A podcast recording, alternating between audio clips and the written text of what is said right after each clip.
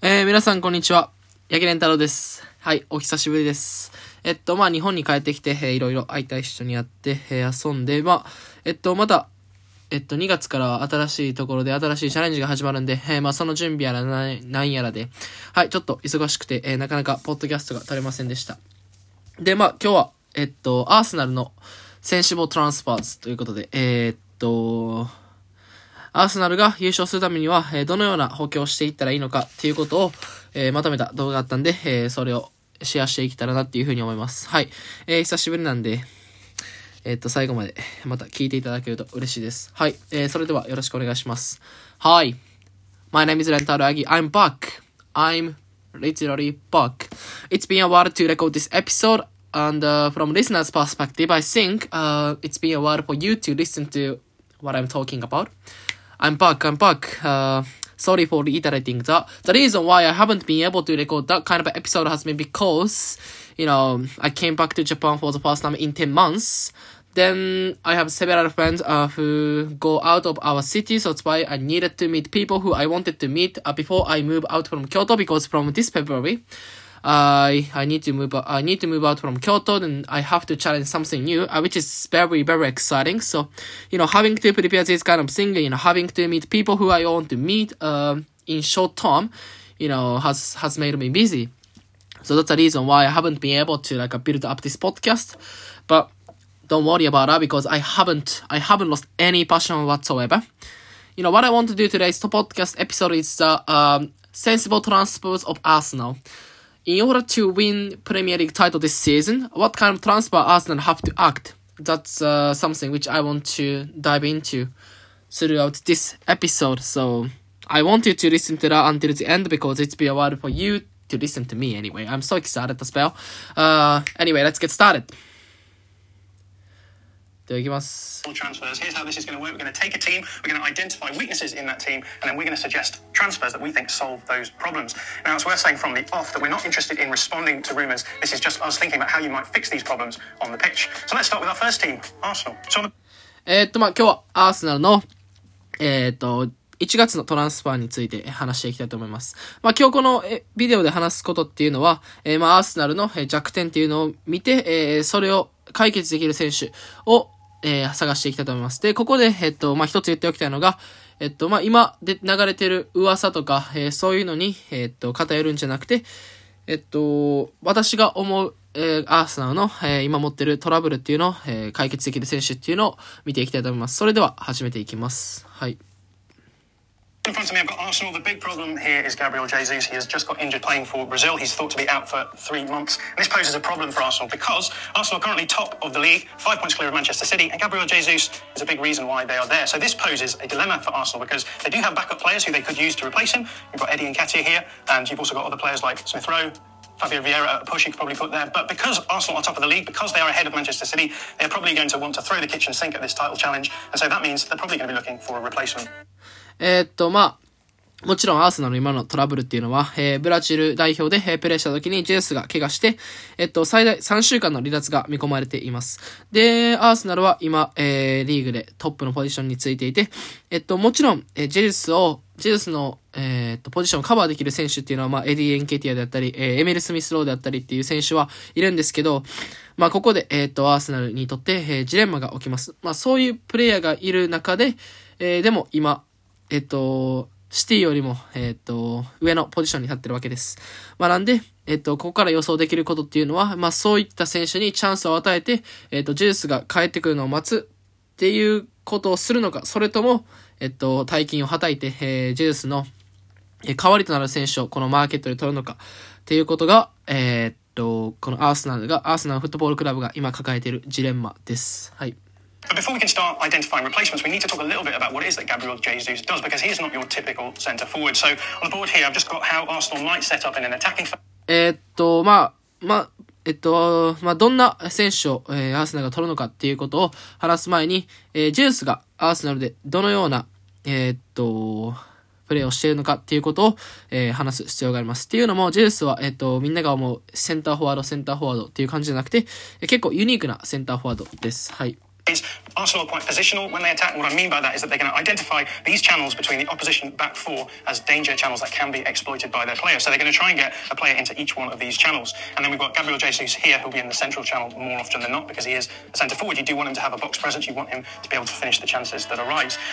アーセナルっていうのは結構ポジショナルなチームなんで、アタックの形としては、相手が4バックやったら、その4バックの間に、選手一人一人を、走らせたり、スペースを見つけさせたりして、そういったスペースを、ついていって、ディフェンスをずらして、ゴールするっていうのが、アーセナルの、そうですね、アタックの形っていう、のになります。で、ジェズスのポジションっていうのはもちろん、そのセンターバックの間っていうのが多いんで、もちろんセンターフォワードなんで、で、彼に、ボックスの中に入って、アーセナル側としては、ボックスの中に入って、しっかり存在感を出して、そこでゴールを決めてほしい。これが、ジェズスが、一つ行っているセンターフォワードとしての、役割です。アーセナルで、But Gabriel Jesus is about a lot more than that, actually. When you watch Gabriel Jesus play, you wouldn't be surprised to see him dropping out to the left-hand side in particular. He does drop across to the right as well, but the left in particular, he likes to get into these sorts of areas because he is a fantastic technical player. What he can do is he can pick the ball up in these sorts of areas and he can carry the ball, dribble it past players into the box. He can pull players out of position and then generate chances for his teammates as well. Just a really, really all-round flexible player, and he adds a lot to Arsenal's front line.でも、ジェズスはそれだけじゃなくて、それよりも、優れた、スキルを持っています。ジェズスがすることっていうのは、もちろんセンターでボールを受けることもそうなんですけど、左サイドに行ったり、右サイドに行ったり、でも、ジェズスの特徴っていうのは、左サイドに流れていって、そこでボールを受けて、そこからビルドアップに参加していくっていうプレーが多いです。ジェズスがこれをできるっていうのは、一つは、すごく、テクニカルなプレイヤーで、ボールを運ぶ動きとか、ビルドアップに参加する能力っていうのが、とても素晴らしいので、ジェズスはそれをすることができます。オールラウンダーな感じで、そのジェズスのプレーの柔軟性っていうのが、アーセナルの今年の好調な、きっかけの一つでもあります。もちろん。And this shows up really nicely in the data. So I've got a pizza chart for Gabriel Jesus' season so far. This green area here is the possession statistics. And as we can see, carry and dribble volume, really good. He's a really good technical player. He's able to retain the ball really well as well.今ちょっと僕の目の前にグラフがあるんで、それをちょっと説明すると、緑のチャートが、ボールを持った時の動きっていうのを表してるんですけど、ボールキャリーっていうのは、だからボールを持った時に、前進できる、能力っていうのと、リテンションアビリティ、だから、ボールがない時かな、これは。だからボールをしっかり持って、そこで失わずに、ポゼッションを継続できる力っていうのも、ジェズは、持ち合わせてます。Really good. He's a really good technical player. He's able to retain the ball really well as well. So that helps him in breaking down these low blocks that Arsenal will come up against. But he's also really good at link-up play as well. He's really good at bringing other players into the game. And the result of that is all of this production here. You can see that he is generating expected goals for his team, and that is what we want. And actually, it is also worth noticing how much red there is here, because that's the defense. ブルーはアタッキングのエリアなんですけど、彼は、そのボールキャリーのアビリティで日本語じゃないな。だからボールを運ぶ能力と、ボールをしっかりとキープできる能力に加えて、リンクアッププレーであったり、相手がローブロックになった時に、そこを打開できるだけのテクニカルな技術があるので、そういったところも JS の魅力の一つです。で、次はディフェンスのアクションを見ていきます。The result of that is all of this production here. You can see that he is generating expected goals for his team, and that is what we want. Actually, it is also worth noticing how much red there is here, because that's the defensive chunk of the data here. And he's really good out of possession. He adds a huge amount to Arsenal's out of possession, and Mikel Arteta is really high on making sure all of his players can contribute to the off-ball stuff as well. And so Gabriel Jesus is just perfect for what Arsenal want. And the data. まとめて言うと、ジェズスはアーセナルが欲しい。すべてを持ち合わせている、そんな選手です。っていうのも、XG、チームの XG も引き上げることができる。かといって、ディフェンシブな動きもサボらない。アルテタが、センターフォワードにしてほしい動きっていうのは、しっかりハードワークして前線から、オフザボールの動きを、サボらない、フォワードっていうことです。で、ジェズスは、しっかりそれを体現しています。It also shows up really nicely the variety of positions that Gabriel Jesus likes to take up. So I've got a couple of heat maps here. This is Alexander Lacazette, much more of a standard striker for Arsenal. You can see that he's very centrally located, but Gabriel Jesus just picking up the ball all around the final third, and you can see that's very non-standard for a striker. 今、僕の目の前にポゼッションでどこでボールを受けたかっていうグラフがあるんですけど、データがあるんですけど、ラカゼットはやっぱり、セントラルのところが赤になっていて、しっかりセンターフォワードって感じの動きをしています。それに比べてジェジュスは、左で受けたり、センターで受けたり、右に行ったりっていう、ディフェンスとしては捕まえづらい。彼は、ノンスタンダードセンターフォワードって言ってたんですけど、その通りで、肩にはまらないようなセンターフォワードの動きをしています。はい。So now we know how Gabriel Jesus plays, we can start looking at potential replacements. But before that, we need a caveat, and that is it is January, which changes things. It's tricky to buy players midway through a season, and also the number 9 market is pretty scarce at the moment as well. So that makes this task fairly difficult. So we have considered a lot of players who we have just pushed out from the off because it just is impractical at this time of year.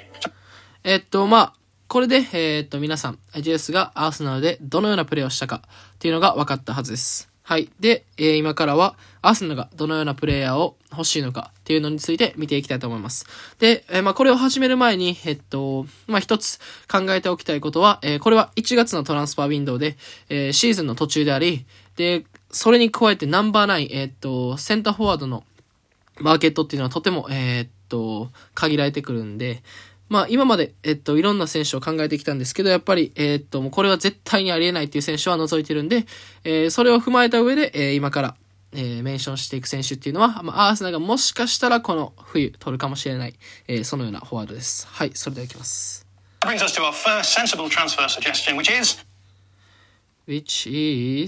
Who is that?Barcelona's Memphis Depay. Now, Memphis Depay is a 28-year-old who's been playing as a striker for Barcelona. Profiles really nicely with Gabriel Jesus because he's not only played as a striker for his teams, but he's also played as a wide forward on the left-hand side as well. So... 1人目はバルセロナのメンフィス・デパイ、28歳です。彼のプロファイルっていうのは、とてもジェルスに似ていて、っていうのも、バルセロナでセンターフォワードとして、プレーしてるだけではなくて、ジェルスのように左サイドでプレーすることもあるし、プロファイルを見ただけでは、ジェルスと被るところが多くあります。はい。Operating in a lot of the same spaces as Gabriel Jesus. Practicalities-wise, he is on a contract which ends in the summer, which makes him available, and that's really important for us because he's the sort of player that Arsenal could feasibly bring in. So Memphis Depay. そうですね。ボールを受けるエリアっていうのもジェイスと似てるし、practicality-wise、実用性で言うと、バルセロナの、契約っていうのはこの夏に切れるので、全然この冬取れることもあり得るし、なんといっても、現実味がある移籍かなっていうふうに思います。Profiles very similarly to Gabriel Jesus, and this shows up really nicely in the data as well. So most importantly, goals. He is scoring goals. That's what Arsenal need. And he's not just scoring goals. He's getting into the right situations for goals as well. So his expected goals numbers are good as well. プロファイルを見ていくと、ゴール、しっかり決めるし、90分で、0.7、0.76。これはなかなか悪い数字ではありません。で、ゴールを決めるだけじゃなくて、しっかりゴールを決められる位置にいるっていうことですね。XG、expected goal は、90分で 0.59。これもなかなか悪い数字じゃないです。はい、これは今アーセナルがとても必要なことです。But obviously it's not just all about goals. We know that Gabriel Jesus is so useful for Arsenal because he drifts into wider positions, because he's a really technical player on the ball. He can create moments for Arsenal, and Memphis Depay is no different. So again, another really technical ball carrier and dribbler. He is someone who can generate chances as well. So as you can see here, really good key passes numbers, really good passes into the final third numbers as well. So he's going to drop deep, pick the ball up, and help in that link-up play. And also he's going to assist his teammates as well.ジェイスが、アーセナルでとても重要な理由っていうのは、やっぱりゴールを決めるだけじゃなくて、左に流れて、ビルドアップでチャンスを演出したり、そこからボールを運んでチャンスを作ったりっていうのが、ここまでジェイスがアーセナルでやってきたことです。そういった点を見ても、メンフィス・デパイは、そのプロファイルにとてもフィットしています。彼も左に流れてボールを受けたり、オンザボールがとてもいい選手なんで、キーパスであったり、エクスペクテッドアシストっていうナンバーも、悪くないし、そうですね。低い位置に落ちて、アシストしたり、そういった、プロファイルも、メンフィス・デパイは満たせております。はい。And so profile-wise, really, really good in terms of his crossover with Gabriel Jesus. But the other upside to Memphis Depay is his flexibility, because this is a temporary replacement for Gabriel Jesus. So when Gabriel Jesus comes back in a couple of months, you will be able to use Memphis as a backup to Gabriel Jesus, but also you'll be able to use him as a backup to Gabriel Martinelli as well on the left, which is currently a depth problem for Arsenal, although they have been reported to be quite interested in Mikhailo Mudryk from Shakhtar Donetsk in that position as well.で、もう一つ、ディパイがアーセナルにもたらすいい効果っていうのは、彼の柔軟性です。はい。ディパイを取る理由というのは、一時的にジェズスの代わりになる選手を取るってことです。で、ジェズスが帰ってきたら、でもディパイはジェズスのバックアップとしても、いいスクワットプレイヤーになれると思うし、そのジェズスのバックアップだけじゃなくて、さっきも言ったように左サイドでもプレイできるんで、マルティネリのカバーしたり、もちろんアーセナルは今、ムドリクと、交渉してるっていう噂があるんですけど、それを踏まえたとしても、ジェズスが帰ってきた後も、しっかりとスクワットに貢献できるような選手です。Downside to Memphis Depay, and that is he's maybe not as good out of possession as Mikel Arteta might want from his number 9. We've already said that Gabriel Jesus offers a lot to Arsenal in terms of what he can do in pressing, and Memphis Depay is just not at that level. You can see his defensive metrics here.ダウンサイドっていうのももちろん あって、それはオフザボールの動きってことです。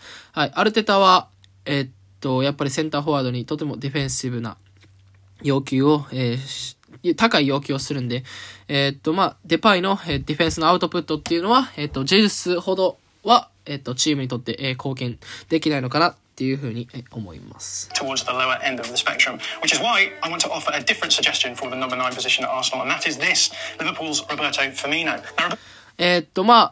そういった意味で、僕は次の選手をサジェッションしたいと思います。次の選手は Roberto Firmino from Liverpool. Everyone knows it, doesn't it, right?Firmino is a name that will be familiar to a lot of you, but he is also a very feasible transfer for Arsenal. He is out of contract in the summer, which means that he will be available for cheaper. And with Liverpool out of the title race, there's probably more likelihood that they'll be happy to sell him to Arsenal as well.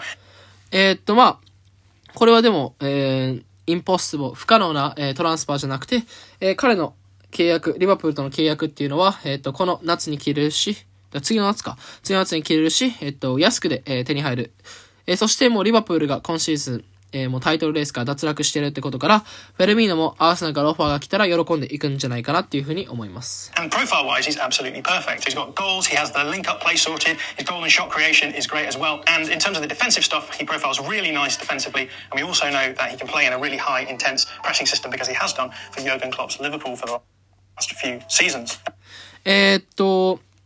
彼のやっぱりナンバーオンザボールのナンバーっていうのは、エクスペクトアシストとか、エクスペクトゴールとか、ゴールとかっていうのは、申し分ない。で、それに加えて、彼は、ここの、セーリングポイントっていうのは、やっぱり、ディフェンシブデューティー。ディフェンスの役割っていうのが、フェルミーノにとって、メンフィス・デパイにはなくて、フェルミーノにあるところです。彼は、何年もの間、ユルゲン・クロップの下で、インテンシティの高い、強度の高い、ディフェンスの役割を、命じられて、しっかりそのタスクをこなしてきました。なんで、フェルミーノのディフェンスの能力であったり、そのボールの、動き方、ボールの動き方おかしいな。ボールを持った時の、ムーブメントっていうのは、申し分ありません。Talked a lot about how Gabriel Jesus likes to drift into wider areas to help his team in the build-up. Would Roberto Firmino be able to do the same sorts of things? Well, let's check the data on this because we've got the touch map for Gabriel Jesus this season. As you can see, he does have a lot of touches in this wide left area. There's a lot in the right as well. But if we take a look at Roberto Firmino's touch map from a couple of seasons ago when he was playing more regularly for Liverpool, you can see that he's also picking the ball up in these wider areas too. Yes, he is a little bit more centrally located here, but he is able to pick the ball up in those wide areas and build up from there as well.ここまで話してきてることっていうのは、ジェズスがどれだけセンターに固執することなく、左に流れたり、右に流れたり、そこでボールを受けて、そこからビルドアップに参加していくってことが、今まで話してきてることです。それがフェルミーノができるのかどうか。はい、できます。彼はできます。今、僕の目の前に、ジェズスのタッチマップっていうのが、2022-23 シーズン、今シーズンのタッチマップっていうのがあるんですけど、ジェズスは、左、で、結構な回数ボール受けてて、もちろんセンターでも多く受けてて、で、たまに右っていう感じで、前線で、場所関係なく、右、左、センターとボール受けてます。で、かといって、で、フェルミーノは、2020年、21年かな、クロップの下でレギュラーとしてプレーしてた時は、もちろん、センターでボールを受ける割合っていうのは多かったんですけど、やっぱり左サイドでボールを受けたり、右でボールを受けたりってことも、しっかりできていたので、この分に関しても、申し分ないです。Roberto Firmino profiles really nicely with Gabriel Jesus. He has thrived at the highest level of the Premier League. He won it with Liverpool as well, and he's also played in a really intense pressing system under Jurgen Klopp. So for these reasons, Firmino is my pick to replace Gabriel Jesus at Arsenal. フェルミーノは、プレミアリーグを取ったこともあるし、クロップの下で、とてもとても強度の高いシステムで、サッカーをした実績もあります。プロファイル的にもジェスととても似てるし、そういったことから、僕のジェズスのリプレイスメントっていうのはフェルミーノです。はい。Another area where Arsenal could strengthen in January is in the central midfield area. Now they have plenty of backup to Martin Ødegaard here, but actually when you look at the other two midfielders, Thomas Partey and Granit Xhaka, there's much less depth there. Now there is some depth behind Thomas Partey in Mo Elneny and Sambi Lakonga, but neither of those two players is probably at the level that Mikel Arteta would expect from that position. But... で、違うエリア。アーセナルが、この1月のトランスファーウィンドウで補強できる違うエリアっていうのは、ミッドフィルダーのエリアです。ウーデゴールの控えっていうのは、充実してるんですけど、パーティー、ジャカ、この2人のミッドフィルダーの、控えっていうのが、なかなか、アーセナルが今苦しめられているところです。パーティーの控えっていうのはやっぱり、エルネニーとかサンビロコンガっていう選手がいるんですけど、2人ともアルテタが求めるインテンシティだったり、アルテタが求める能力っていうのは、まだ持ち合わせていません。We come to Granit Xhaka, a player who's been really important for Arsenal this season. There's just no depth whatsoever, and this does raise a problem for Arsenal going into the second half of the season with a title challenge on their hands. So again, to help us profile replacements, we're going to look at Partey and Xhaka's roles in the Arsenal team. Arsenal are a possession team. They're going to want to hold on to the ball as long as possible, progress it down the field and generate dangerous chances there. And so that means that the defensive midfielder will function as a pivot in those moments. So he's going to sit in between everyone. He's going to be able to cycle the possession around and make sure that Arsenal can move the ball down the field. But when Arsenal are in the final third, they're going to leave themselves open at the back, and so the defensive midfielder then has a lot of responsibility if the opposition turns the ball over, counterattacks to then break down those counterattacking moments. So you need someone who's defensively solid, but someone who's also good enough on the ball to help them move the ball down the field. So... ジャカに関しては、全く、控えがいません。今年、ジャカはアーセナルにとってとってもとても重要な選手です。で、その控えがいないってことは、これから、シーズンの後半戦に入っていくにあたって、様々な、トラブルを引き起こすかもしれません。まず、ここでメンションしたいことっていうのが、アーセナルは、ポゼッションベースのチームで、できるだけボールを長く持って、ボールを回しながら、相手の危険な位置にボールを運んで、スペースをついて得点したい。そのような、チームです。はい。で、トーマス・パーティ、ディフェンシブミッドフィールダーナンバー6の役割っていうのは、バック4の前に、しっかりと座って、プロテクトしつつ、ボールをバック4から受けたときは、そこから、ボールが回るように、しっかりとボールを持って、散らす、そういう役割が、ディフェンスミッドフィルダー、パーティーのところには求められます。で、アーセナルがアタックするときっていうのは、ジャカも、攻撃参加して、前が5枚になって、フォーメーションが 4-1-5 みたいになるんで、守らないといけないエリアっていうのが、スペースっていうのが多くなってます。なんで、ここで見ていく選手っていうのは、ボールもしっかり運べて、散らせる選手。プラス、ディフェンスの能力も高く、そういった、役割をこなせる選手。はい。こういった選手が、パーティーのバックアップ、そして今のアーセナルに必要な選手です。Xhaka's role is slightly more unique, but actually overlaps a lot with what Thomas Partey is doing. So in the build-up phases, Granit Xhaka is expected to help out in the build-up. If, for example, Zinchenko goes forward, he might be expected to drop in and help in that build-up phase as well, offering defensive cover behind him. But also when Arsenal are in the final third, what we've started seeing more often this season is Granit Xhaka filling in this left half space, getting into that final line of attack and being a creative force in that kind of area as well.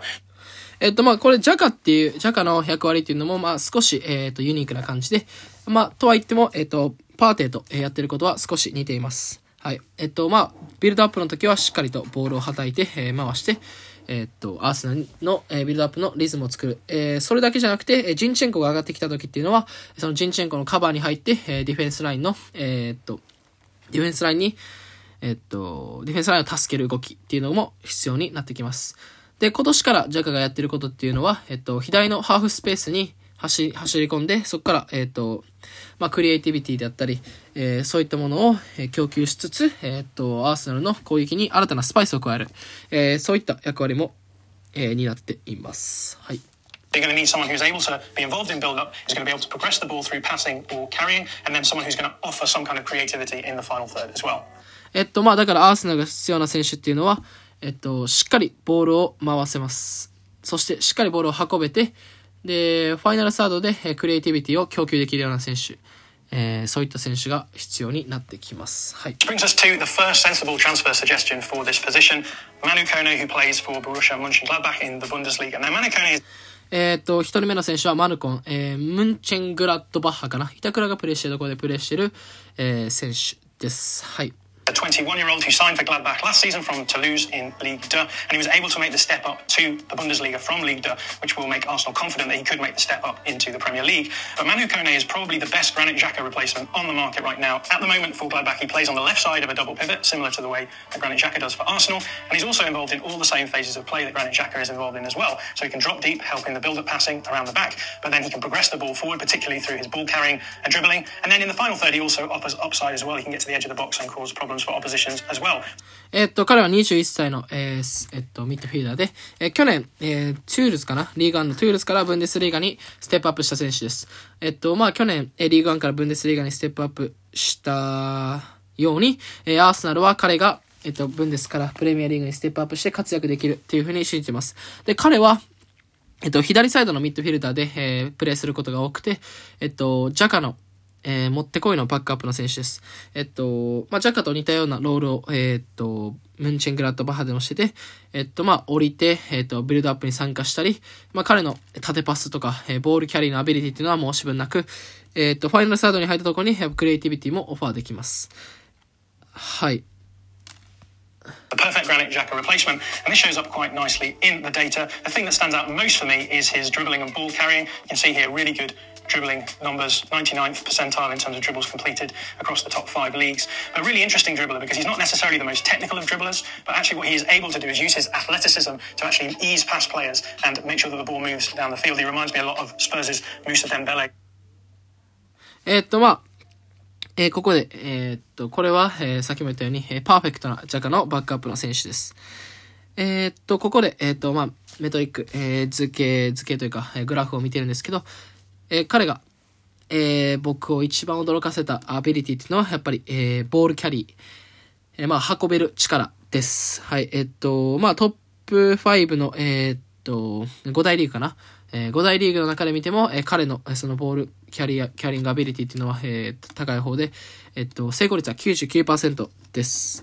で、ここでメンションしておきたいことっていうのが、彼は、そんなにテクニカルなプレイヤー、めちゃめちゃ技術があるプレイヤーっていうわけではなくて、ボール、結構ダイナミックにボールをこう運んでいくというか、